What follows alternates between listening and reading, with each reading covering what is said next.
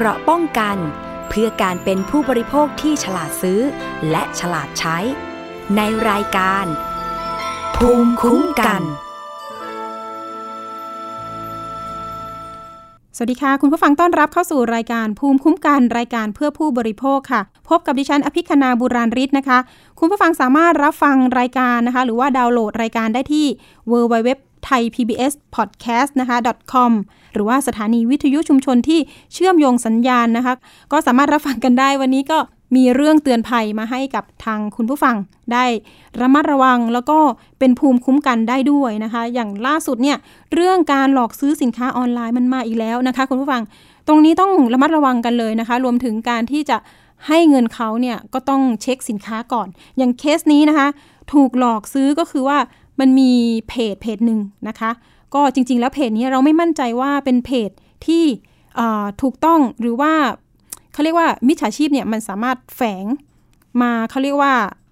ฉกฉวยในช่วงของที่ว่าเราสั่งซื้อสินค้าปุ๊บแล้วก็กลุ่มนี้เนี่ยที่อาจจะเป็นเรียกว่ามิจฉาชีพนะคะ มาแฝงสวมรอยนะคะ หลังจากที่เราสั่งซื้อสินค้าเนี่ยมันก็จะสวมรอยมาเป็นเหมือนกับว่าเฮ้ยผมเป็นคนที่มีสินค้าค่ะ แต่ทีนี้ปรากฏว่ามันไม่ใช่ นะคะ เรื่องนี้ผู้เสียหายท่านนี้นะคะก็คือสั่งซื้อเลื่อยไฟฟ้า ราคาประมาณ 3,780 บาท ก็ไม่ถูกนะ ถ้าเกิดเทียบจากราคาข้างนอกแล้วเนี่ยมันก็พอๆกันนะคะ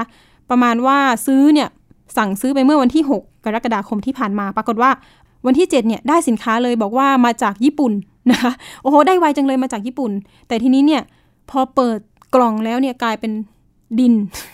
ถุงดินเนี่ยค่ะคุณผู้ฟังถุงดินเนี่ยหนึ่งถุงเหมือนที่เราซื้อจากร้านขายต้นไม้เนี่ยประมาณราคาก็ 35 บาท 3 ถุงร้อยอะไรเงี้ยปรากฏว่า โอ้โหเซอร์ไพรส์เลยค่ะนะคะ เรามีเรื่องนี้มาฝากคุณผู้ฟัง เพราะว่าอยากจะเตือนว่าการซื้อสินค้าเนี่ยควรจะเปิดกล่องดูก่อน แต่ทีนี้เนี่ยมิจฉาชีพรายนี้มีเทคนิคค่ะ กล่องนี่คือเป็นกล่องขนาดใหญ่เหมือนกันนะ คือเท่าๆกับว่าเอ้ยเลื่อยตัวหนึ่งอะเลื่อยเลื่อยไฟฟ้าตัวหนึ่งเนี่ยค่ะ ปรากฏว่าการแพ็ค สินค้าของเขาเนี่ยแน่นหนาเหลือเกิน การเปิดกล่องก็เลยยากนิดนึงนะคะ พอพอกว่าจะเปิดได้เนี่ย คนที่มาส่งสินค้าเนี่ยก็เร่งรัดเอาเงินนะคะ ขอขอเงินสดเลยนะคะ ปรากฏว่าพอได้เงินปุ๊บรีบขี่มอเตอร์ไซค์หนีเลยค่ะคุณฟังนะคะ เดี๋ยวเรามีตัวแทนไม่ใช่ตัวแทนหรอกเป็นผู้เสียหายเลยนะคะ ก็อยู่ในสายกับเรานะคะ ชื่อคุณลุงสมชายนะคะ สวัสดีค่ะ คุณลุง สวัสดีครับค่ะอยากให้คุณลุงเล่าประสบการณ์นิดนึงว่า ครั้งหนึ่งซื้อของออนไลน์ปรากฏว่า โดนต้มซะเปื่อยเลยขนาดนี้เลยนะคะ จริง ๆ แล้วคุณลุงก็เคยซื้อสินค้าใช่ไหมคะ ในใน Facebook ในออนไลน์ เคยครับผม แต่ไม่โดนเพิ่งเจอไม่โดนครับเพิ่งนี้ไม่โดนเจอครั้งแรกครับผมเจอครั้งแรกเลยนะคะ คุณลุงเล่าวันแรกที่เราเจอ Facebook นี้ก่อนเจอเพจนี้ก่อนนะคะ สนใจยังไงเพราะว่ามันเป็นเลื่อยแบบไหน พอดีว่าผมเห็นว่ามันเป็นเลือดตัวใหญ่นะครับ ผม แล้วปลาเขายาวด้วย แล้วก็เป็นเครื่องแล้วมันเห็นว่ามันก็ราคามันก็พอ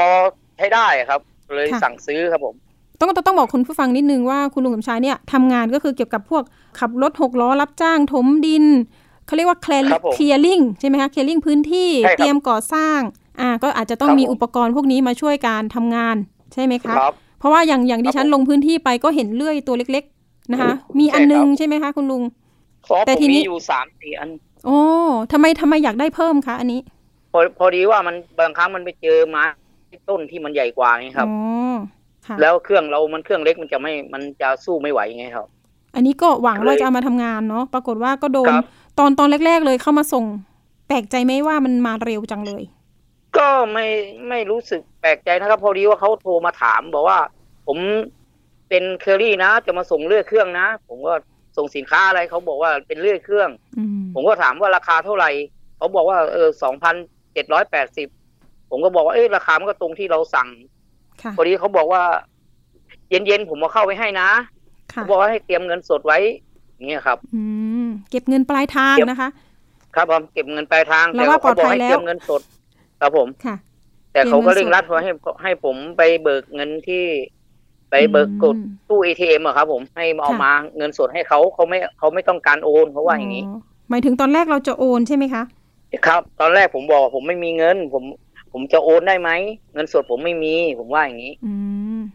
ทีนี้เขาก็ไม่ยอมเขาบอกว่าเขาต้องต้องการเงินสด ทีนี้เขาก็ขับรถมาส่ง มาตอนกี่โมงนะคะ คุณลุงมาตอนหกโมงครึ่งอะครับ ผมอืมหกโมงเย็น18นาฬิกาหกโมงเย็นหกนะโมงคะเย็นครับ ครับค่ะหกค่ะโมงเย็นครับผม ปกตินี่เขาส่งของนี่ไม่ควรจะมาค่ำขนาดนี้นะคะใช่ไหมคะคุณลุง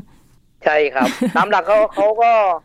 ห้าโมงเย็นเนี่ยเขาก็เลิกงานแล้วครับอ๋อไอ้พวกเคอรี่ครับผมอะเอ่ยชื่อครับไปผมเลย อืม บางทีก็ถูกแอบอ้างก็มีเนาะแล้วทีนี้รูปร่างใช่ครับของคนที่มาส่งเนี่ย คือลักษณะเขาเป็นยังไง รูปร่างก็ตัวตัวใหญ่เหมือนกันนะครับอืมตัวโตอย่างเงี้ยครับ แล้วก็สูง ผิวตอนดำแดงนะครับ ผิวดำแดง ขับรถอะไรครัคะบผม ขับรถเอ่อฮอนด้าสีขาว MSX อะครับผมอ๋อคือตอนที่เขาจะเอาเงินสดจากเรานี่เขามีท่าทียังไง แล้วเราขอเปิดกล่องดูก่อนได้ไหมเขาไม่อะเขาต้องการเขาคือเขามาส่งปุ๊บเขาต้องการเรื่องเงินอย่างเดียวเขาต้องการเงินอย่างเดียวเขาว่าเก็บเงินสดแล้วเขาบอกว่าเขาจะรีบแฟนเขาโทรมาเขาบอกว่าเขาจะรีบไปรับลูกอืมเขาลุกลี้ลุกลนนะครับ ผมก็ไม่ค่ะได้เอะใจพอดีว่าให้หลานมันเปิด กล่องดูเปิดไม่ทันครับเพราะมันมันแพ็คอยู่สองสามชั้นนะครับ ใส่กาวข้างในอีกนะครับค่ะ เห็นว่าเอาใส่สกอตกาวเทปซีนใช่ทั้งครับกล่องเลยใช่ไหมคะครับ ข้างในติดกาวเอาด้สวยกอตเทปอืมข้างในติดกาวด้วยครับโอ้แปลกเขาบอกว่าส่งมาจากอือฮึสนามบินเลยเหรอคะครับเขาบอกอ่ามมาจากไอ้ดอนเมืองครับผมอ๋อ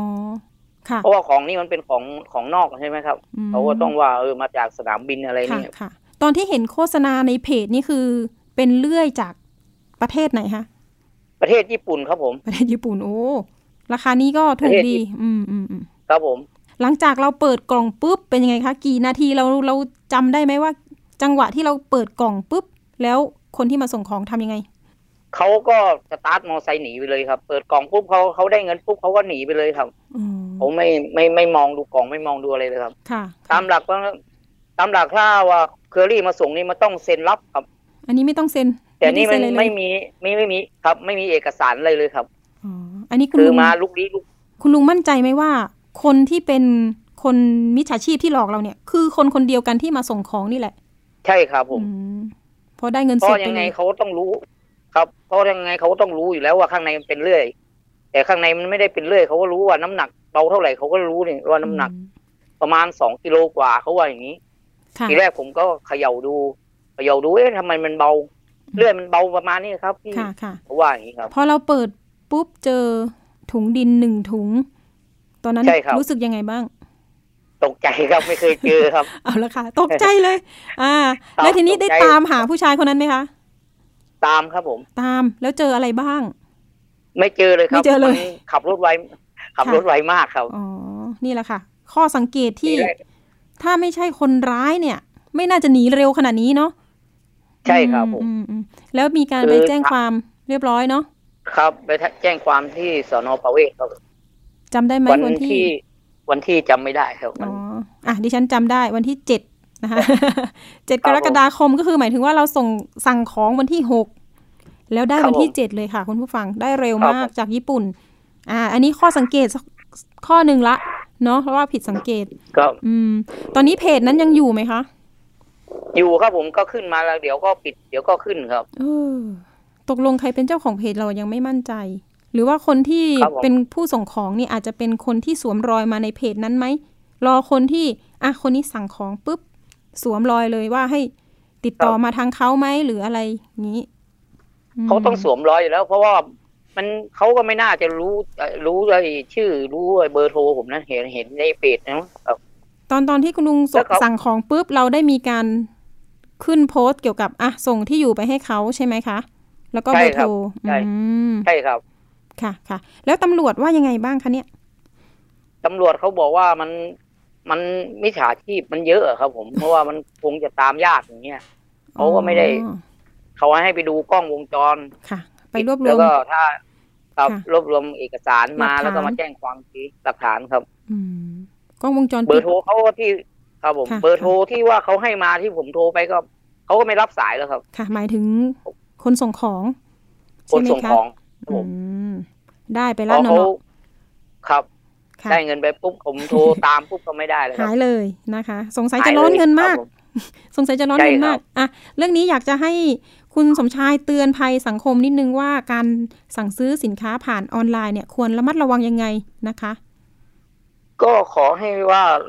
แกะดูก่อนนะครับผมอย่าเพิ่งไปจ่ายเงินสดนะครับผม อืม แต่เคสแกะนี้ของนี่ดูก่อนค่ะ ก็คือเร่งรัดเอาเงินอย่างเดียวเลยใช่ไหมคะ ใช่ครับ อืม มันจะเดินตามมา เราจะเดินไปทางไหน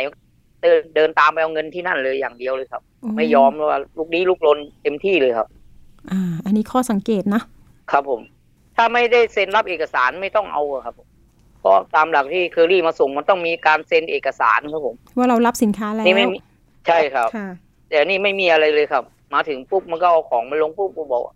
ขอเงินอย่างขอเดียวเงินแล้วสก็ดห้ามโอนด้วยขออืมครับห้ามโอนนะครับ ค่ะ อันนี้ก็ฝากเตือนคุณผู้ฟังเนาะว่า กรณีที่อะขอเปิดสินค้าดูก่อนดีกว่าใช่ไหมคะใช่ยังยังใช่ครับไม่ต้องให้เงินสดนะคะ รวมถึงใช่ครับเราต้องสังเกตคนที่มาส่งว่าบุคลิกภาพหรือ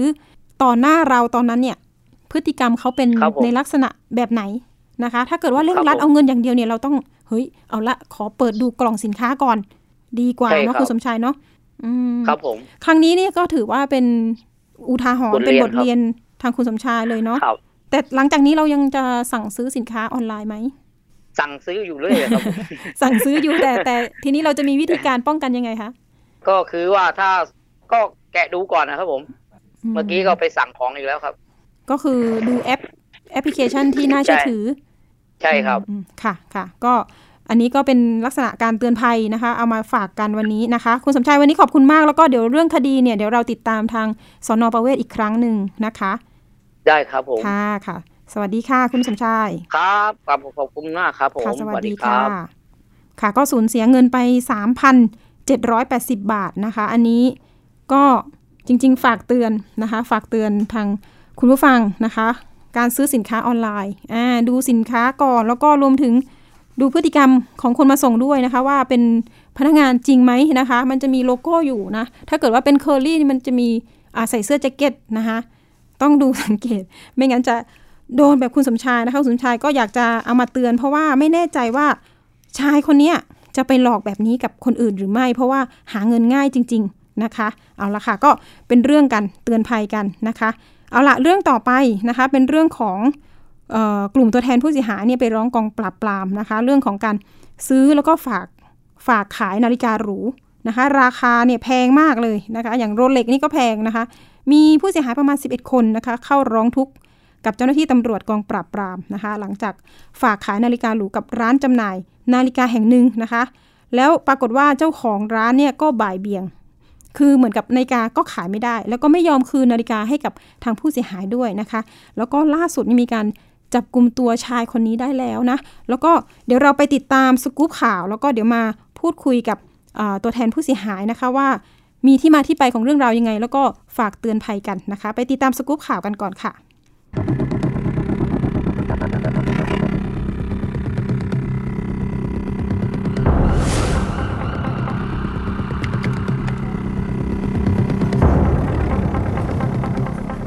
ตัวแทนผู้เสียหายจากการซื้อ และฝากซื้อนาฬิกาหรูราคาแพง รวม 11 คน เข้าร้องทุกข์แจ้งความกับตำรวจ ที่กองบังคับการปราบปราม หลังฝากขายนาฬิกาหรูกับร้านจำหน่ายนาฬิกาแห่งหนึ่ง แล้วเจ้าของร้านบ่ายเบี่ยงไม่ส่งคืนนาฬิกา หลังครบสัญญาฝากขาย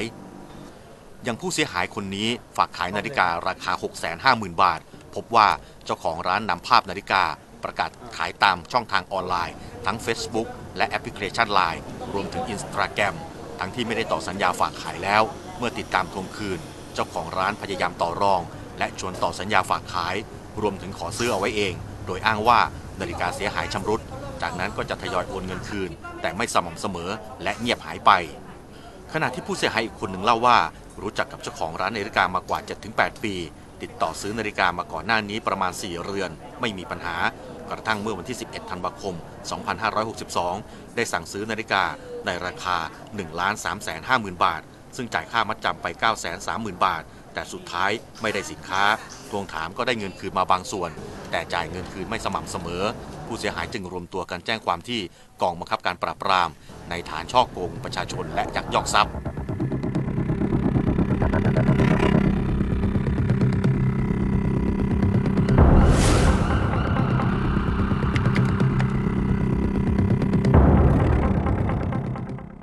ค่ะ เรื่องนี้มูลค่าความเสียหายเกือบ 10 ล้านบาทเลยนะคะ แล้วก็มีผู้เสียหายหลายจังหวัดเลยทีเดียว แล้วก็ล่าสุดเลยเนี่ยสพเมืองพิษณุโลกก็มีการจับกลุ่มตัวได้แล้วนะคะ มีการคือเขาเรียกว่าหมายจับเนี่ยมีผู้เสียหายอยู่ที่จังหวัดพิษณุโลกเขาเลยส่งตัวผู้ต้องหาเนี่ยไปดำเนินคดีที่นู่นนะคะ ตอนนี้ถ้าเกิดว่าใครเป็นผู้เสียหายเนี่ยก็ต้องไปติดตามจากทางร้อยเวรของตัวเองนะคะ ว่าให้เร่งรัดในการออกหมายจับ นะคะ มันจะได้มีการอายัดตัวได้นะคะ เรื่องนี้ก็เป็นข้อกฎหมายกันต่อไป เพราะว่าเรื่องนี้ความเสียหายไม่น้อยเลยนะคะ เดี๋ยวเราไปพูดคุยกับตัวแทนผู้เสียหายนะคะ คุณปันนะคะ อยู่ในสายกับเราสวัสดีค่ะ คุณปันสวัสดีค่ะ ค่ะ คุคุณณปันเปรมค่ะ สวัสดีค่ะเอาละค่ะ วันนี้ก็อยากจะพูดคุยเรื่องของเริ่มต้นเหตุการณ์นี้เลยว่าเราไปรู้จักกับชายคนนี้แล้วก็นำทรัพย์สินเราไปฝากเขาขายอะไรยังไงเล่าให้ฟังหน่อย ค่ะ คือเบื้องต้นเนี่ยนะคะก็คือว่าเอ่อดูจากโซเชียลมีเดียต่างๆนะคะสื่อต่างๆเนี่ยเขาลงค่ะโพสต์เอาไว้นะคะ แล้วก็ร้านเนี้น่าเชื่อถือหนึ่งก็คือมีหน้าร้านสองค่ะมีเซเลบริตี้เมืองไทยไฮโซ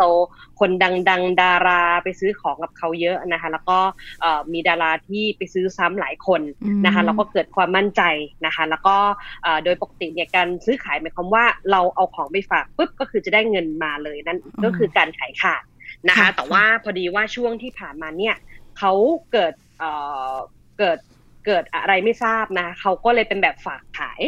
นะคะอืมฝากขายก็คือเอ่อตอนแรกเราก็ไม่ทราบเพราะว่าอันนี้เป็นครั้งแรกของเราด้วยอะนะคะค่ะอ่าไปที่ร้านนะคะ ก็คือถือนาฬิกาอาของเอ่อตัวเองไปแล้วก็เหมือนกับว่าลังเลนะคะ แต่ว่าเจ้าหน้าที่ในร้านบอกว่าเออเมื่อเอ่อสัปดาห์ที่แล้วเขาเพิ่งปล่อยขายซื้อขายนาฬิกาหรูรับเทรดเนี่ย มากกว่า10เรือนนะคะก็เลยสร้างความมั่นใจให้เราว่าอะอืมเราเราก็ฝากเขาขายแล้วกัน เพราะว่าเขาบอกว่าเออเรือนเนี้ยมันเป็นรุ่น limited edition ซึ่งเอ่อมี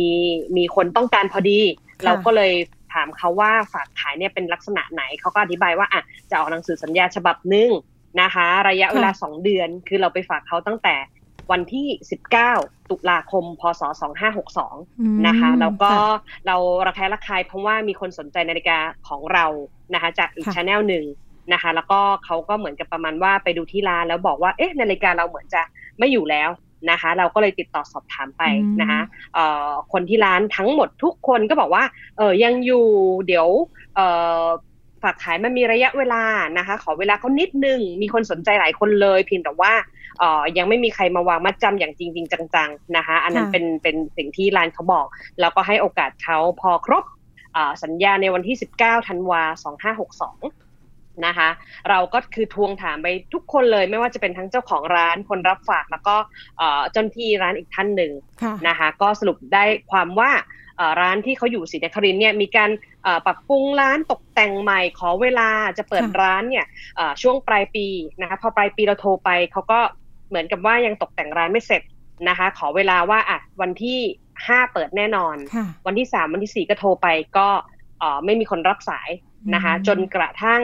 วันที่5เราก็ติดต่อแอดมินเพจไปนะคะ ก็ชื่อเอ่อเออบอกบอกได้ไหมคะไม่แน่ใจ ก็ไม่ขอเอ่ยละกันแห่งหเนาะงอ่นะคะแห่งหนึ่งค่ะนะคะค่ะ แล้วก็เอ่อติดต่อเจ้าของร้านไปวันที่ 6 นะคะ ผ่านไลน์นะคะ ทั้งเอ่อทั้งสองท่านเนี่ยก็มีการ สร้างความมั่นใจก็คือเหมือนกับโอ้ยยังอยู่นาฬิกายังอยู่รักษาอย่างดี ไม่มีการทำอะไรเลยให้เข้ามารับของได้เลยค่ะเราก็ถามว่าอ้าวรับของเนี่ยทำไมต้องรอร้านเปิดวันที่10มกรานะคะเขาบอกว่าอ๋อพอดีว่าเก็บอยู่ในตู้เซฟเขาไม่ไม่สะดวกไป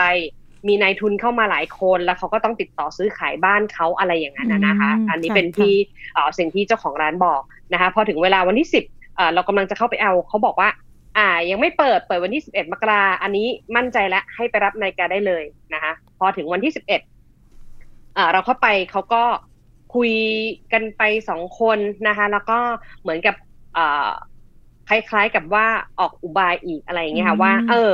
เอ่อนาฬิกาไปถูกขัดแต่งมาต้องขออภัยด้วยเดี๋ยวเจ้าของร้านรับซื้อไว้เองนะคะโดยมีผู้หญิงคนหนึ่งเนี่ยเอ่อเป็นคนทำสัญญาให้เรา แล้วก็พอดีว่าเราทราบว่า เอออาจจะถูกหลอกเราก็เลยไปแจ้งความวันที่12มกรามกราคมอืมฮึใช่ค่ะค่ะ ใช่ค่ะ แล้วก็ไปรอสองชั่วโมง แล้วก็ไม่เห็นเศษซากไม่เห็นนาฬิกาตัวเอง แต่อ่าอ่าเอ่อเรื่องของเรื่องคือค่ะเขารีโพสต์ขายเรือนนี้อีกเดือนมกราแล้วก็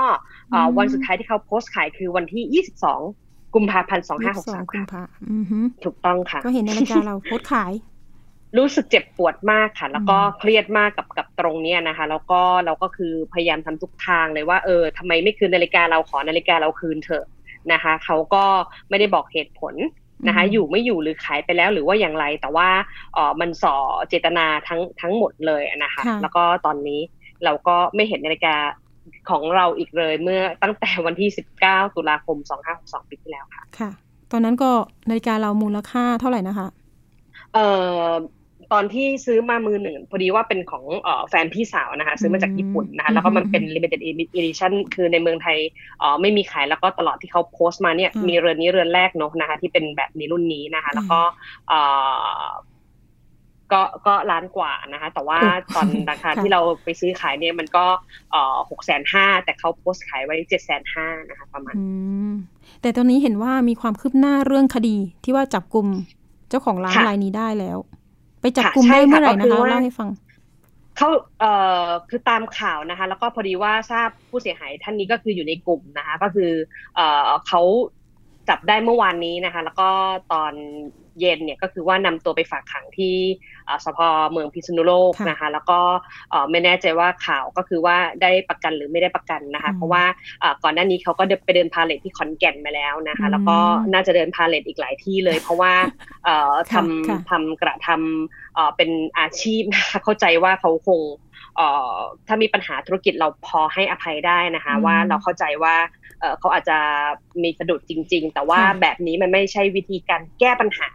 นะคะค่ะคุณควรจะเอ่อมีความรับผิดชอบต่อสังคม ไม่ใช่หลอกคนมาเรื่อยๆ เพราะว่าอืมเราจะมั่นใจได้ไงว่าถ้าเราไปซื้อของร้านเขาหนึ่งคือเราไม่ได้รับรับซื้อของโจรเพราะว่าเอ่อคนอืมคนใช่ที่ฝากขายยังไม่ได้ค่ะของเลย แล้วก็ยังไม่ได้ตังค์อืมนะคะ ส่วนคนที่ซื้อนะคะหมายความว่าให้เงินเขาไปล้านหนึ่งซื้อนาฬิกาหรูถึงเวลาไม่ส่งนะคะประวิงไปว่าไป เวลาไปเรื่อยบอกผมสะดุดขอเวลาค่ะนะคะอืมแต่ว่าทำไมคนคนที่ให้ตังค์ไปขอตังค์กลับไม่ให้ล่ะคะอืมคุณปันพอจะทราบไหมว่าเขามีกี่ร้านมีกี่สาขาคะเออก็คือว่าตอนนู้นเนี่ยเขาเปิดสาขาเดียวมีหน้าร้านนะคะ ที่ศรีนครินทที่ศรีร์นครินทร์แห้งแห่งหนึ่งอืมใช่ค่ะ แล้วก็ตอนนี้เนี่ยเขาเอ่อปิดตรงนั้นนะคะ มาเปิดอีกที่หนึ่งเอ่อใหญ่โตมากเลยนะคะ ที่แถบๆพระรามเก้านะคะอืมมาเปิดใหม่ด้วย เปิดลูใหม่กค่ะค้าเปิดนี่ใหม่น่าน่าจะเยอะอยู่ใช่ไหมคะลูก ลูกค้าหมายถึงว่าคนที่ไปฝากขายเนี่ย เราค่ะเราพอจะทราบจำนวนไหมคะถ้าจากความเข้าใจนะคะ เพราะว่าดูดูเพจเขาเนี่ยมาดูมาปีหนึ่งแล้วนะคะ จนจนเกิดความมั่นใจว่า เออน่าจะแบบเอยเออแบบเอ่อมีตัวตนอยู่จริง แล้วก็น่าจะแบบว่าสุจริตจากจากการขาย เพราะว่าค่ะสิ่งที่เขาโพสต์เนี่ยเขาก็บอกว่าเขาซื่อสัตย์ไม่ผิดคำพูดซื้อของได้ของดีแน่นอนนะคะอืมแล้วก็เอ่อค่ะคำถามตะกี้นี้ก็คือว่า มันมันเป็นการสร้างความมั่นใจให้เราค่ะนะคะ แล้วก็เราก็เลยเกิดความเชื่อมั่น แล้วก็ทั้งทั้งเซเลบริตี้นะคะ หลายค่ะๆหลายอืๆคนมเห็นว่าสนิทกับดาราด้วยเนาะเราก็เลยไม่น่าจะรอเอ่อดดาราดารามีชื่อเสียงเยอะมาก แล้วก็ถ้าอืมไปดูเพจเขาอะค่ะ ก็คือมีหน้าใหม่ ๆ มากมากมายเข้ามามีดาราหน้าเก่าๆทั้งนั้นเลย ตั้งแต่เอ่อ ปีที่แล้วเอ่อเร็วๆนี้ก็มีแล้วก็มีดาราขาประจำคนหนึ่งที่เขาเรียกว่าน้องชายนะคะอืมถ้าเขาไปดูในในค่ะเพจถ้าเขายังไม่ปิดหนีซะก่อนเพราะว่าไอจีเขาปิดหนีอ่าไปเรียบร้อยแล้วนะคะอ๋อแล้วก็เอ่อนอกจากว่าดาราเหล่านี้เนี่ยก็จะมี MD ดัง ๆ ของหลาย ๆ บริษัทอืมนะคะที่เขาเอ่อไปถ่ายรูปมาไปบอกว่ารู้จักคนนู้นคนนี้คนนั้นนะคะ เป็นการค่ะอ้างหรือเปล่าอันนี้ไม่แน่ใจนะคะอืมตอนนี้ทางคุณปันพยายามติดต่อไปทางเอ่อผู้ต้องหาคนนี้หรือยังติดต่อได้ไหมเขา เขาเขาไม่ติดต่อมาเลยค่ะ ก็คือว่าเอ่อเอ่อเรื่องเนี่ยนะคะ ก็คือว่าเราตามเรื่องมาตลอดจนกระทั่งวันที่ 22 มีนาคม คือเหมือนกับเขาจะประวิงเวลาในการที่จะโอนมาให้ห้าพันหมื่นหนึ่งเอ่อเอ่อหมื่นสองหมื่นห้าหมื่นอะไรอย่างเงี้ยค่ะค่ะแต่ว่าค่ะรวมๆตลอดระยะเวลาสามสี่เดือนเนี่ยเขาเอ่อประมาณสักสามเดือนนะคะกุมภาไอ้ยขอโทษนะคะมกราไม่มีโอนโอนครั้งแรกเนี่ยวันที่แปดกุมภาจนถึงวันที่สองมีนาคมเขา โอนมาให้เกือบหนึ่งแสนแต่ว่าอืมเราบอกตำรวจไปแล้วเราไม่ปณิประนอมเราไม่ได้อยากได้ค่ะเงินจำนวนนี้หนึ่งก็คือเราอยากจะได้นาฬิกาคืน หรือสองเราอยากจะได้เงินจำนวนที่เราฝากขายทั้งหมดคืนมาก้อนเดียวอืมนะคะแล้วก็มันเกิดการแบบบ่ายเบี่ยง แล้วก็เอ่อมีมีกลยุทธ์มากมายของเขาอะนะคะในการค่ะที่จะเอ่อทยอยแล้วเราก็ไปปรึกษาทางเอ่อตำรวจจนวันที่ 22 มีนาคมจนถึง เอ่อ3กรกฎาคมเขาไม่ติดต่อมา มันเหมือนกับเขาส่งเป็นเป็นข้อความค่ะส่วนรวมนะคะ ในการที่จะส่งหนึ่งหนึ่งข้อความเนี่ยส่งไปให้กับผู้เสียหายอีก20-30คนนะคะอืมแล้วก็สุดค่ะท้ายเนี่ยเขาโอนมาประมาณหนึ่งหมื่นบาทเมื่อวันวันที่สามกรกฎาอ่าประมาณนั้นนะคะก็คือว่าอือฮึหายไปเลยสามเดือนนะหายคะไปเลยจนเราต้องอืมเดือดร้อนไปค่ะนั่นนี่นู่นนะคะ ในการเราต้องแจ้ที่งจะความด้ขวอยขอความอืมช่วยเหลือใช่ค่ะค่ะ ก็คือว่าเราไปแจ้งความแล้วแต่ว่าเอ่อไม่แน่ใจต่ว่า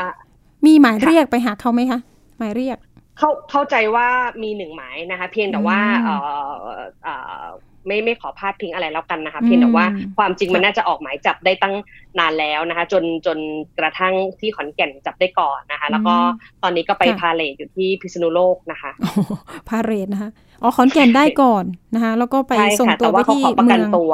อ่าค่ะค่ะค่ะค่ะประผู้กันเสียตัวอหาอยกมานี่นะนับคะ ยี่สิบคนเนาะประมาณยี่สิบคนได้ เข้าเข้าใจว่ามากกว่าสิมาบกกว่าแล้วกันนะคะ แต่ว่าอืมไม่ไม่รู้ว่ากี่สิบนะคะค่ะแล้วก็ค่ะที่สอนอหนึ่งที่ตรงอือฮึสาขาศรีนครินทร์เนี่ย เข้าใจว่ามีผู้เสียหายมากมากกว่าสิบนะค่ะคะเพราะว่าบาเรตนี่ก็คือเขตในส่วนของใกล้ๆร้านของศรีนครินทร์ถูกไหมคะ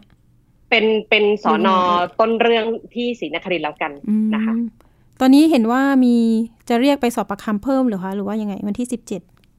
ใช่ค่ะ เพราะว่าเอ่อวันที่สิบเจ็ดนี้ยนะคะทางเอ่อท่านรองนะคะท่านท่านก็เอ่อมีการนัดหมายมา เพราะว่าเอ่อบางท่านผู้เสียหายที่ไปแจ้งความไว้เกือบสามเดือนแล้วไม่ไม่เคยสอบอืมไม่เคยถูกสอบปากคำเลยค่ะแต่ว่าของตัวเองเนี่ยสอบปากคำไปตั้งแต่ 27 มกราแล้ว แต่ว่าเรื่องไม่เอ่อไม่ไปไหนอะนะคะค่ะค่ะ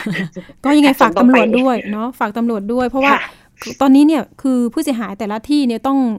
เรียกว่าต้องขอหมายจับเพื่อไปอายัดตัวหรือไม่ ใช่ใช่ไหมคะค่ะอืมค่ะ ก่อนที่ทางส่วนสพเมือง หรือว่าศาลที่พิษณุโลกจะให้ประกันตัวถูกไหมถูกต้ต้อองงไปค่ะอาแล้วยัดก็ก่อน ใช่ค่ะ แล้วก็อืมเข้าใจว่าน่าน่าจะขยายผลเพราะว่าค่ะเอ่อมีเจ้าหน้าที่หลายท่านในร้านเนี่ยพูดเป็นแพทเทิร์นเดียวกันเหมือนกับเป็นไดอะล็อกเดียวนะคะอ๋อแล้วก็ทุกคนค่ะจะพูดกันเหมือนเหมือนเหมือนกันทั้งหมดนะคะอืมแล้วก็บางท่านก็เอ่อพอทราบข่าวก็ติดต่อไม่ได้อย่างเช่นคนเจ้าหน้าที่คนหนึ่งอะค่ะของของเอ่อทางร้าที่นเหรอคะที่ อ่าใช่ค่ะของทางอืมร้านนะคะ ที่ไปเป็นต้นเรื่องเอาไว้ค่ะนะคะ ก็หายไปนะคะ ก็คือขอโอกาสขอเวลาขอโอกาสขอเวลาอืมแต่เขาเอ่อนะก็คะปแล้ระววิก็งไป อืม ตอนนี้ใช่ไม่รู้ค่ะว่าใช่ ค่ะคุณปันพอจะติดต่อคนที่เป็นต้นเรื่องของสพเมืองพิษณุโลกไหมหมายถึงผู้เสียหายที่อ๋อมีหคุมายยกันจับอยู่ค่ะ คุยกันอยู่ค่ะอ๋อก็คือว่าเขาก็เพิ่งเพิ่งโทรมาแจ้งว่าความคืบหน้าเป็นยังไง เพราะว่าเป็นยังไงเอ่อบ้างในกลุ่มที่ของเรามากกว่าสิบคนเนี่ยเราก็คือติดต่อประสานกันตลอดนะคะ แล้วก็ค่ะเห็นเขาบอกว่าเขาก็จะมาขอประกันแต่เข้าใจว่าทางศาลเอ่อเนื่องจากว่าพอเป็นเอ่อข่าวที่ไปกองปราบนะคะ ท่านก็พิจารณาไม่ให้ประกันจนกว่าอืมทนายจะมานะคะ เพราะว่าค่ะ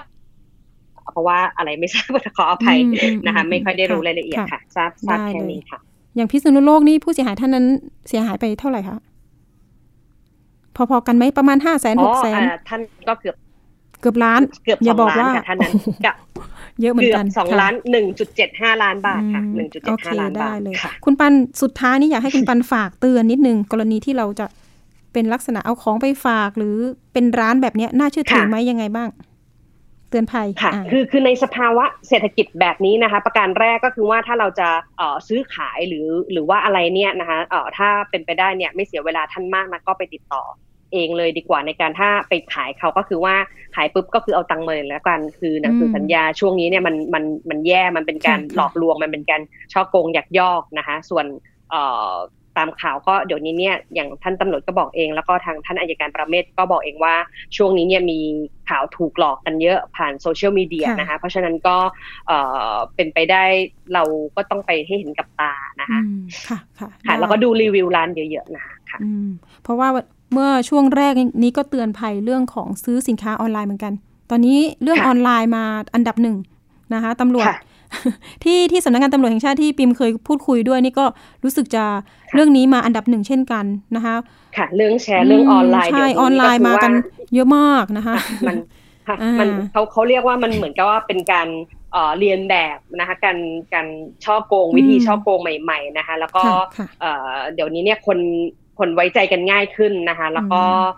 โลกเรามันไร้การสื่อสารนะคะอืมคนเห็นภาพก็อยากจะค่ะเออ อยากจะได้ของแล้วก็แบบบางทีเนี่ยในการที่เขามาเขียนรีวิว เนี่ย ก็ไม่รู้ว่าเขาอาจจะแบบไปเอ่อลงข่าวเพื่อขายโฆษณาหรือเปล่าค่ะอะไรอย่างนั้นเป็นการสร้างรีวิวหรือเปล่า อืมโอเคได้เลย วันนี้ก็ขอบคุณมากนะคะ ที่มาเนี่ยก็คือให้เหมือนข้อกับเป็นมูลเพื่อนดาราเองเนี่ยไปไปชักชวนกันมาขอบคุณค่ะ ได้เลยคุณปัน อันนี้เราก็มาค่ะฝากเตือนภัยคุณผู้ฟังด้วยว่าอะ อาจจะเป็นเหตุการณ์ของเราเอามาเป็นตัวอย่างนิดนึงนะคะ ว่าจะต้องระมัดระวังยังไงนะคะ เอาละวันนี้คุณปันขอบคุณมาก แล้วก็เดี๋ยวเราติดตามความคืบหน้าทางคดีอีกครั้งเป็นระยะระยะดีกว่านะคุณปันนะ ส่งข่าวมาเป็นระยะได้คุณปริมค่ะ วันนี้ขอบคุณมากค่ะขอบสคุณวัสดีมากนะค่ะ เอาละอันนี้ก็มาฝากเตือนภัยกันนะ อันนี้จะเป็นทุกข์ของนะคะ หลาย ๆ หลาย ๆ ด้าน ทุกข์ของคนรวยคนจนเรานะคะเอามาเตือนกันนะคะ เอาละเรื่องต่อไปนะคะ เป็นเรื่องเอามาฝากกันเช่นเดิม อันนี้เป็นเรื่องของการจับกลุ่มแก๊งปลอมธนบัตรรัฐบาลนะคะ โอ้โห ใครใช้ธนบัตรหลงร้านไหนได้ไปบ้างนะคะ ธนบัตรปลอม อันนี้ต้องระมัดระวังเพราะว่าล่าสุดเลยนะคะ ทางพลตำรวจตรีไมตรีชิมเฉิดนะคะ ก็จะเป็นผู้บังคับการกองบังคับการปราบปรามการทำผิดของ ในส่วนของอาชญากรรมทางเศรษฐกิจนะคะ หรือว่าบกปอสนะคะจะมีในส่วนของทาง ผู้อำนวยการสำนักบริหารหนี้สาธารณะด้วยนะคะ มาแถลงข่าวนะคะเมื่อสัปดาห์ที่ผ่านมา อันนี้เอามาฝากเตือนกันเพราะว่าล่าสุดมีการจับกลุ่มตัว นายสันตินันหรือสิทธิภาคินเกิดสวัสด์นะคะ เป็นคนที่ดำเนินการการกระทำความผิดในครั้งนี้ อ่า อันนี้อยู่ที่เชียงรายนะคะ บุคคลคนนี้ อ่า ข้อข้อกล่าวหาตอนนี้เนี่ย ความผิดนะคะ ฐานร่วมกันปลอมขึ้นซึ่งธนบัตร รัฐบาล หรือว่าใบสำคัญสำหรับรับดอกเบี้ย พันธบัตรนั้นๆ ตามมาตรากฎหมายอาญาตามมาตรา 240 หรือว่าเอ่อประกอบมาตรา 83 นะคะ ได้นำตัวผู้ต้องหาเนี่ย ส่งพนักงานสอบสวน กองกำกับการ 4 บกปอส เพื่อดำเนินคดีต่อไปนะคะ เรื่องนี้เนี่ยที่กระทบก็คือมันเป็นธนบัตรต่างๆ ที่ปลอมขึ้นมาเนี่ย แล้วเอาไปซื้อของนั่นนี่โน่โห อันนี้ถ้าเกิดว่าร้านไหนได้เนี่ย ก็ต้องตรวจสอบให้ดีๆ ไม่ไม่ว่าจะเป็นแบงค์ห้าร้อยหรือแบงค์พันนะคะสำนักงานบริหารหนี้สาธารณะกระทรวงการคลังนะคะก็มาร่วมในการถแถลงข่าว เพราะว่าเป็นในฐานะผู้ออกตราสารหนี้ธนบัตรรัฐบาล หรือว่าธนาคารแห่งประเทศไทยในฐานะนายทะเบียนพันธบัตรรัฐบาลนะคะ ได้ร่วมกันตรวจสอบพบการปลอมแปลงพันธบัตรรัฐบาล ตลอดจนร้องทุกข์กล่าวหานะคะกล่าวโทษนะคะดำเนินคดีตามกฎหมาย กับผู้ที่แอบอ้างการนำพันธบัตรที่มีการปลอมแปลงแล้วนำไปแอบอ้างว่าพันธบัตรรัฐบาล ในภาพถ่ายดังกล่าวสามารถนำไปใช้สร้างความน่าเชื่อถือดำเนินธุรกิจ ได้ต่อมานะคะ ธนาคารแห่งประเทศไทยได้รายงาน การตรวจสอบพบภาพธนบัตรปลอมนะคะ มายังกองกำกับการปราบปรามความผิดนะคะขออภัยค่ะ ปราบปรามการกระทำความผิดเกี่ยวกับอาชญากรรมทางเศรษฐกิจหรือว่าบกปอสนะคะ ต้องขออภัยท่านผู้ฟังวันนี้ไม่ค่อยสบายนิดนึงค่ะ จึงได้มามีการสอบสืบสวนสอบสวนนะคะ ถึงแหล่งที่มาของภาพพันธบัตรปลอมดังกล่าว แล้วก็พบว่ามีผู้ที่ถูกจับกลุ่มซึ่งเป็นผู้ปล่อยเช่าพันธบัตรปลอมดังกล่าวเนี่ยนะคะ กับกลุ่มคนซึ่งทำธุรกิจอสังหาริมขออภัยค่ะ อสังหาริมทรัพย์นะคะ ต่อมากลุ่มคนซึ่งได้ตกลงเช่าพันธบัตรรัฐบาลปลอมเนี่ย ไปจากกลุ่มผู้ต้องหาเนี่ยได้นำภาพถ่ายพันธบัตรดังกล่าวเนี่ยธนบัตรนะคะขออภัยไปตรวจสอบกับธนาคารแห่งประเทศไทยนะคะผู้ออกพันธบัตรดังกล่าวปรากฏว่าพันธบัตรรัฐบาลที่ปรากฏในภาพเนี่ยมีการตกเติมแต่งพัดพันธบัตรอ่าพูดไม่ถนัดเลยอะเรียกว่าธนบัตรแล้วกันนะคะธนบัตรในภาพจำนวนหลายจุดนะคะซึ่งแตกต่างกับฉบับจริง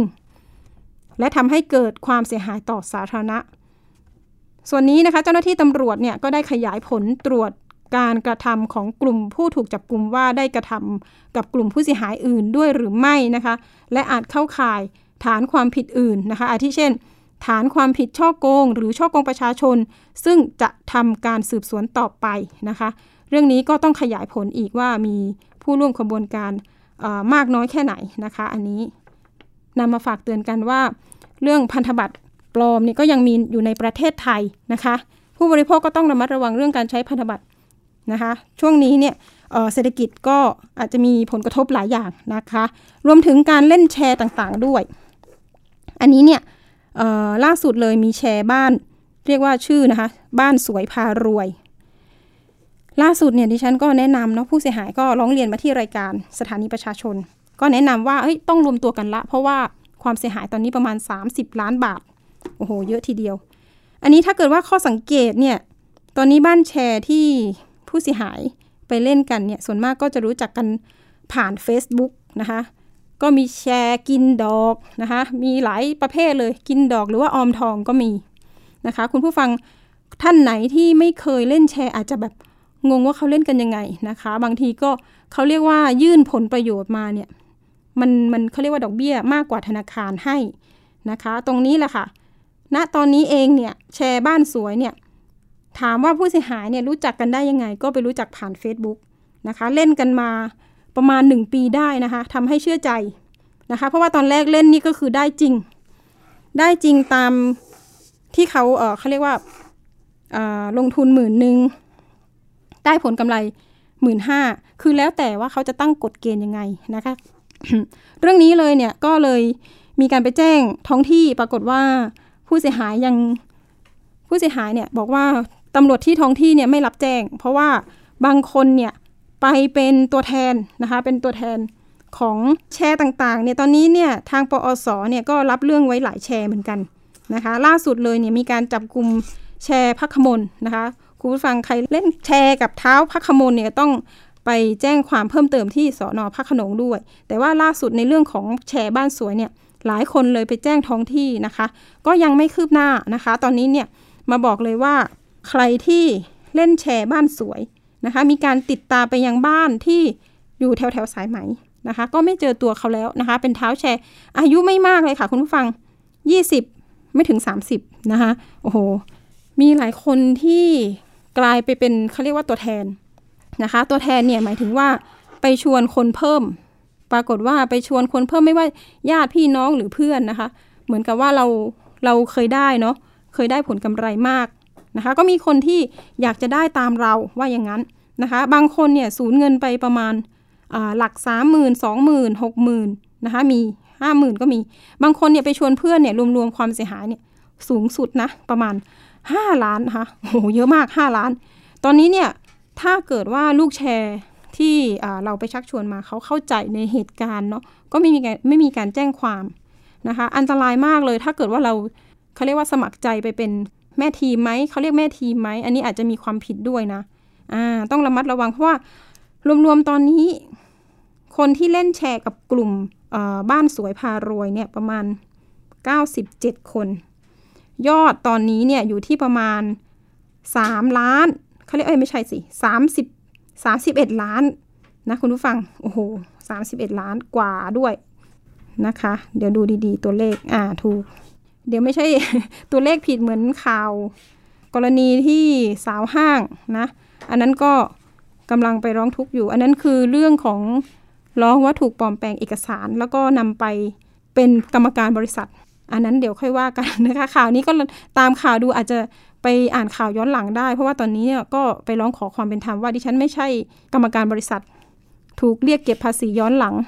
ตอนแรกบอก 23 ล้าน แต่ไม่ใช่นะคะ คุณฟังประมาณ 2.3 ล้านอ่าอันนี้ก็ต้องระมัดระวังเรื่องของเอกสารเนาะเอกสารต่างๆ มาว่าเรื่องแชร์ออมเงินออมทองนี่แหละค่ะ เดี๋ยวมาติดตามในรายการสถานีประชาชนอีกครั้งหนึ่งเพราะว่าทางปอสก็แนะนำนะคะว่าผู้เสียหายเนี่ยจะต้องนำเอกสารมา โดยครบถ้วนนะคะ ถ้าเกิดว่ารวมตัวกันมาสักสิบกว่าคนเนี่ยก็ยังก็จะดีนะคะ ความเสียหายมันจะต้องเกินหลักล้านขึ้นไปนะคะปอสถึงจะรับนะ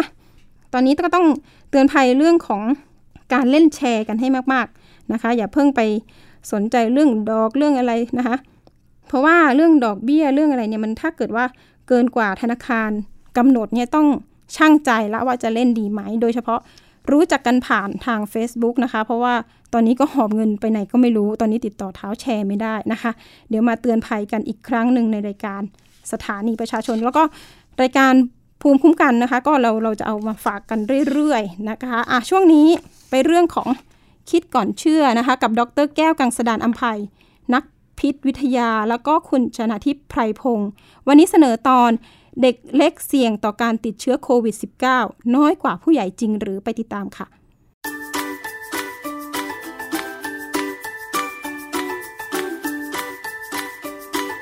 ช่วงคิดก่อนเชื่อ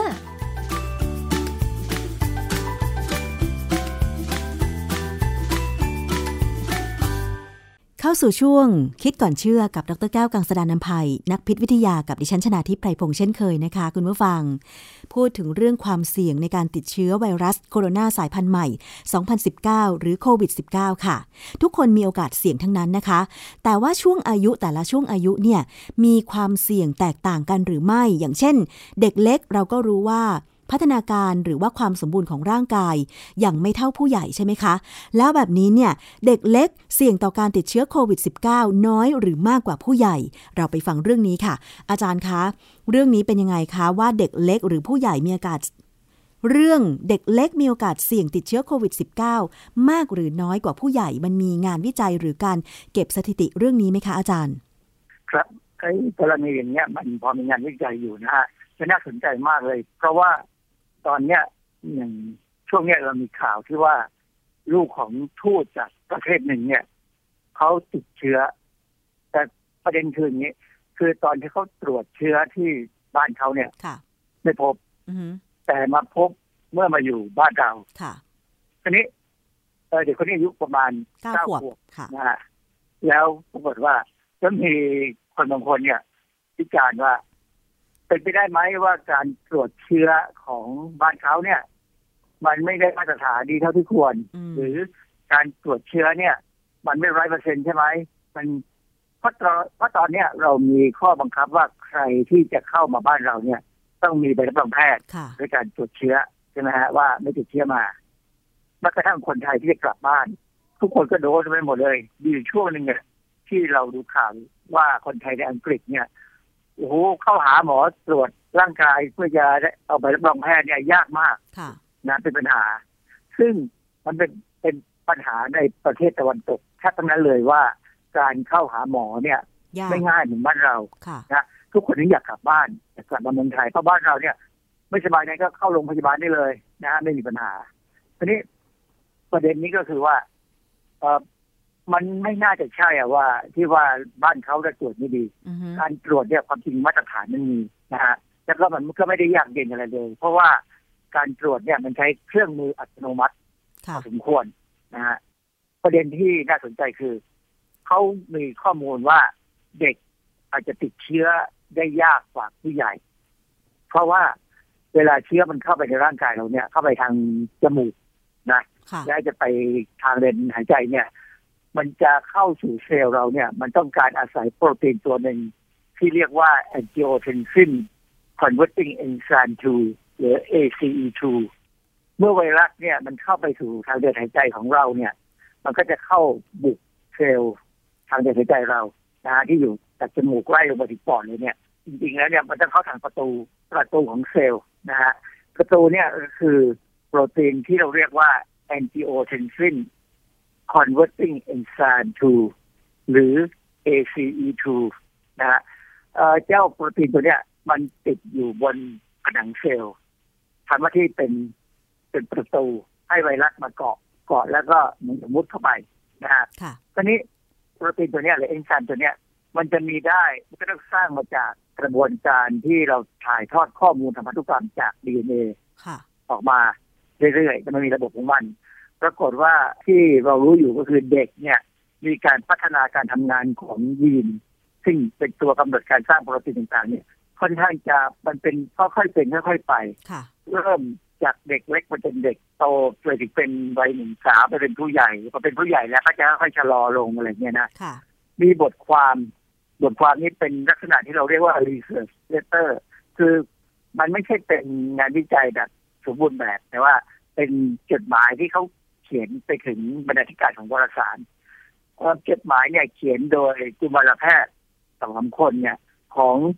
โรงเรียนแพทย์ชื่อ Icahn School of Medicine at Mount Sinai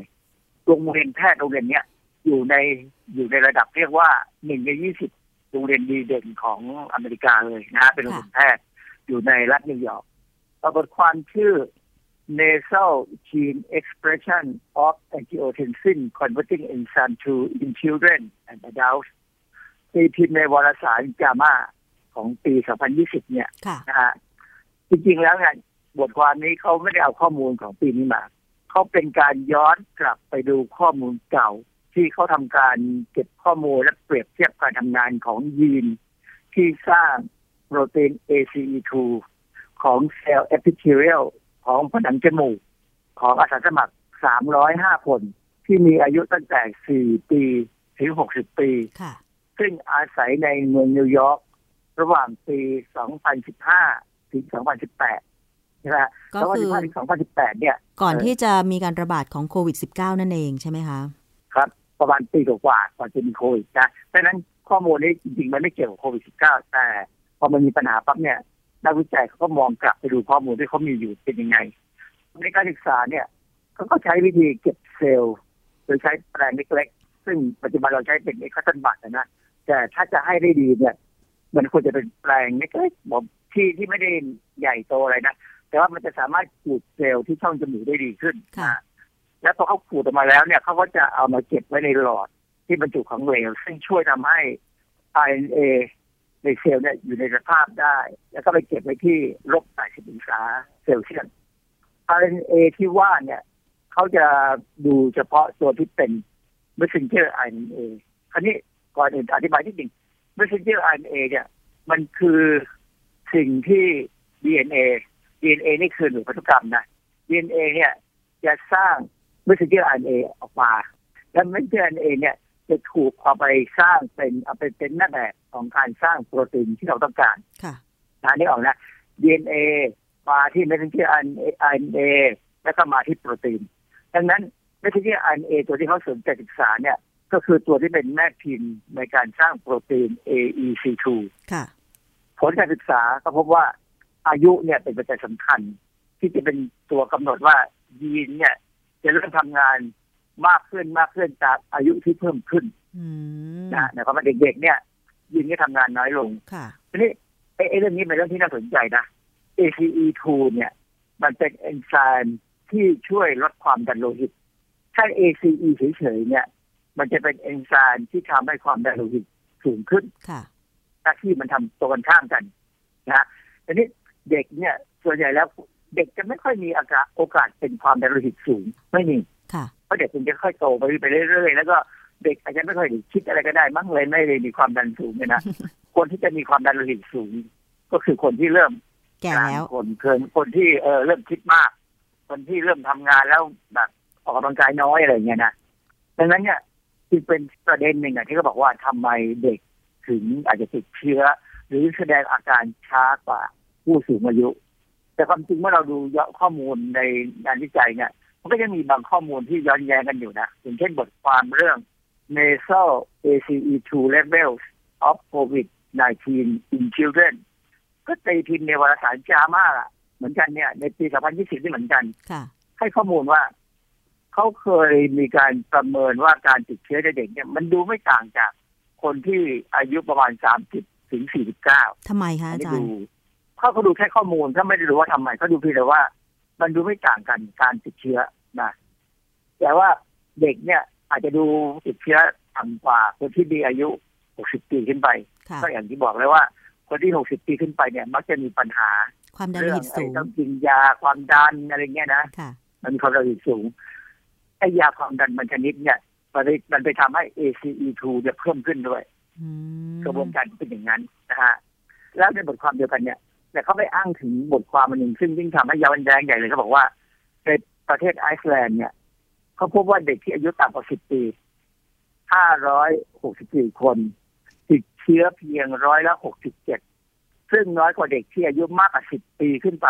จำนวน 8,635 คน ซึ่งติดเชื้อถึงร้อยละ 13.7 จะเห็นว่ามันมีคล้ายๆตัวขีดกั้นนะว่าเก้าขวบลงมาเหมือนกับเด็กที่เป็นลูกพูดเนี่ยนะ ก้าขวบลงมาเนี่ยเชื้อน้อยหรือความจริงไม่ใช่ไม่มีเชื้อนะค่ะอาจจะมีเชื้ออยู่ในทางเดินหายใจ แต่มันยังอยู่เฉยๆยังไม่จับไม่ทำอะไรอยู่อืมครับพอถึงจุดหนึ่ง มันอาจจะมีช่วงการฟักตัวช้ากว่าคนคนสูงอายุคนหรือคนที่เป็นหนุ่มสาวเนี่ยค่ะเพราะฉะนั้นมันก็พอจะตอบได้ว่าทำไมเด็กถึงติดเชื้อหรือแสดงอาการน้อยกว่าผู้ใหญ่ ซึ่งน่าสนใจว่าเมื่อโรงเรียนเปิดเนี่ย เด็กไปโรงเรียนค่ะ เด็กอาจจะไม่มีอาการติดเชื้อให้เห็นหรืออาจจะอะไรก็ตาม แต่เด็กอาจจะเป็นพาหะที่เราเขาเรียกว่า asymptomatic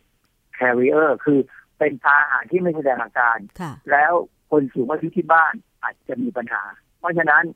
ถ้าใครมีลูกหลานใครที่เกินวัยสูงอายุไปแล้วคือเกษียณห้าสิบไปแล้วเนี่ยนะ ก็อย่าเล่นกับลูกหลานมากนะค่ะนะอาจจะต้องใช้วิธีมีโซเชียลดิส a ทนซิ่งให้ให้ดีหน่อย ดังนั้นเนี่ยจริงน่าสนใจว่าตอนเนี้ยโรงเรียนเราเริ่มเปิดแล้วค่ะนะแล้วเด็กเนี่ยเขาไปโรงเรียนก็มีโอกาสสัมผัสกับสิ่งแวดล้อมสัมผัสนู่นสัมผัสนี่นะฮะคือระหว่างเด็กด้วยกันเนี่ยเขาอาจจะไม่มีปัญหาค่ะ แต่เขาอาจจะเป็นคนที่มีเชื้อแต่ไม่แสดงอาการที่เราเรียกว่า asymptomatic carrier คือความที่เขาติดเชื้อยากอะแต่เขาอาจจะเป็นเก็บเชื้อไว้ทางทางเดินหายใจ แล้วเมื่อกลับบ้านเนี่ย เขาอาจจะมาเจอญาติผู้ใหญ่ อายุวัยเกษียณซึ่งเป็นวัยที่เสี่ยงมากเนี่ย ก็อาจจะเอาเชื้อมาให้ผู้สูงอายุได้ ดังนั้นเนี่ยเขาถึงแนะนำว่าผู้สูงอายุเนี่ยตอนนี้กับลูกหลานเนี่ยทักทายได้แต่ให้อยู่ห่างๆไม่ต้องเข้าไปกอดรัดฟัดเวียงนะฮะค่ะเพราะฉะนั้นไม่งั้นเนี่ยอาจจะเกิดความเสี่ยงและติดเชื้อขึ้นมาก็จะลำบากอ๋อค่ะ สรุปแล้วอาจารย์จากข้อมูลงานวิจัยที่อาจารย์อธิบายไป ก็แสดงว่าเด็กเนี่ย คือกระบวนการสร้างโปรตีนหรือเอนไซม์ต่างๆเนี่ยมันค่อยเป็นค่อยไป ตัว ACE2 เนี่ยในเด็กจึงมีน้อย เพราะฉะนั้นเนี่ยการรับเชื้อต่างๆ ก็เลยมีโอกาสที่น้อยกว่า ผู้ใหญ่หรือผู้สูงอายุอย่างนี้ใช่ไหมคะอาจารย์เขาเขารับเชื้อได้เท่าผู้ใหญ่ค่ะถ้าเขาอยู่ในที่ที่เดียวกันอ๋อแต่โอกาสที่เขาจะมีอาการเนี่ยน้อยกว่าค่ะแต่การที่มีอาการน้อยกว่า ไม่ได้หมายความว่าเขาจะไม่มีเชื้อเก็บไว้ในทางเดินหายใจแล้ว ปล่อยกลับออกมาเมื่อเขาพูดหรือเขาไอ อ๋อ ค่ะ ทีนี้อาจารย์แล้วปัจจัยที่ว่าคนที่โตเต็มวัยอย่างเช่น เลยวัยรุ่นมาแล้ว วัย20กว่ากว่าๆอะไรอย่างเงี้ยเขามีร่างกายที่สมบูรณ์ ภูมิต้านทานเขาก็มากอย่างเงี้ยค่ะอาจารย์ เมื่อเปรียบเทียบกับเด็กแล้ว ใครมีโอกาสติดเชื้ออะไรได้มากกว่ากันคะอาจารย์ ความจริงมันเทียบยากนะเพราะเด็กเนี่ยสิ่งแวดล้อมของชีวิตของเขาแต่ละวันเนี่ย มันคือโรงเรียน อืมซึ่งอาจจะ มีความปลอดภัยกว่าคนธรรมดา ซึ่งตัววัยรุ่นเนี่ยหรือว่าโตแล้วเป็นหนุ่มสาวเนี่ย ไปสัมผัสสิ่งแวดล้อมข้างนอกค่ะนะสัมผัสแค่นั้นยังไม่พอเลิกงานแล้วยังอาจจะไปเที่ยวบาร์เที่ยวผับต่อ อืมหรือไปเที่ยวในที่ที่มีคนจอนหมอนหมิ่นเป็นไปหมดเนี่ย เพราะฉะนั้นจะเทียบเนี่ยมันเทียบยากค่ะความเสี่ยงของของชีวิตมันต่างกันค่ะนะเพราะฉะนั้นถ้ามีภูมิต้านทานดีเนี่ย มันก็ ค่อนข้างจะดีนะไม่น่าจะดีนะเด็กเล็ก ๆ เนี่ยนะถ้าสมมติว่าออกกำลังกายอยู่ ก็ไม่น่าจะมีปัญหาเท่าไหร่เขาว่าภูมิต้านทานเขาจะดีอืมนะเพราะเขาเด็กเนี่ยโอกาสที่ภูมิต้านทานไม่ดีเนี่ย ก็เป็นเพราะว่าเขาอาจจะไม่ได้รับการเลี้ยงดูมาคือมันไม่สมบูรณ์ทุกคนหรอกค่ะถ้าเด็กบางคนชอบออกกำลังกายก็มักจะไม่มีปัญหาค่ะเด็กที่ชนเนี่ย มักจะไม่ค่อยเจ็บป่วยอ่าฮะนะฮะส่วนเด็กเรียบร้อยอะมักจะเป็นอ๋อค่ะ ก็อยู่ที่ภูมิต้านทานของแต่ละคน รวมถึงตัวเด็กด้วยใช่ไหมคะครับ รวมถึงตัวเด็กด้วยว่าเขาเป็นเด็กแบบไหนค่ะ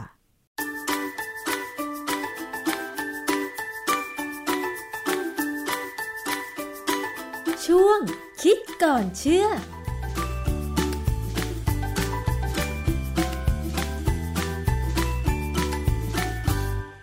ค่ะนี่ก็เป็นเนื้อหาสาระที่นำมาฝากคุณผู้ฟังสัปดาห์นี้นะคะ วันนี้หมดเวลาแล้วกับอภิคณาบุราริศสัปดาห์หน้าเจอกันใหม่เวลาเดิม สวัสดีค่ะ ติดตามรายการได้ที่ www.thaipbspodcast.com แอปพลิเคชัน Thai PBS Podcast หรือฟังผ่านแอปพลิเคชัน Podcast ของ iOS Google Podcast Android Podbean SoundCloud และ Spotify ติดตามความเคลื่อนไหวของรายการและแสดงความคิดเห็น โดยกดถูกใจที่ facebook.com/thaipbspodcast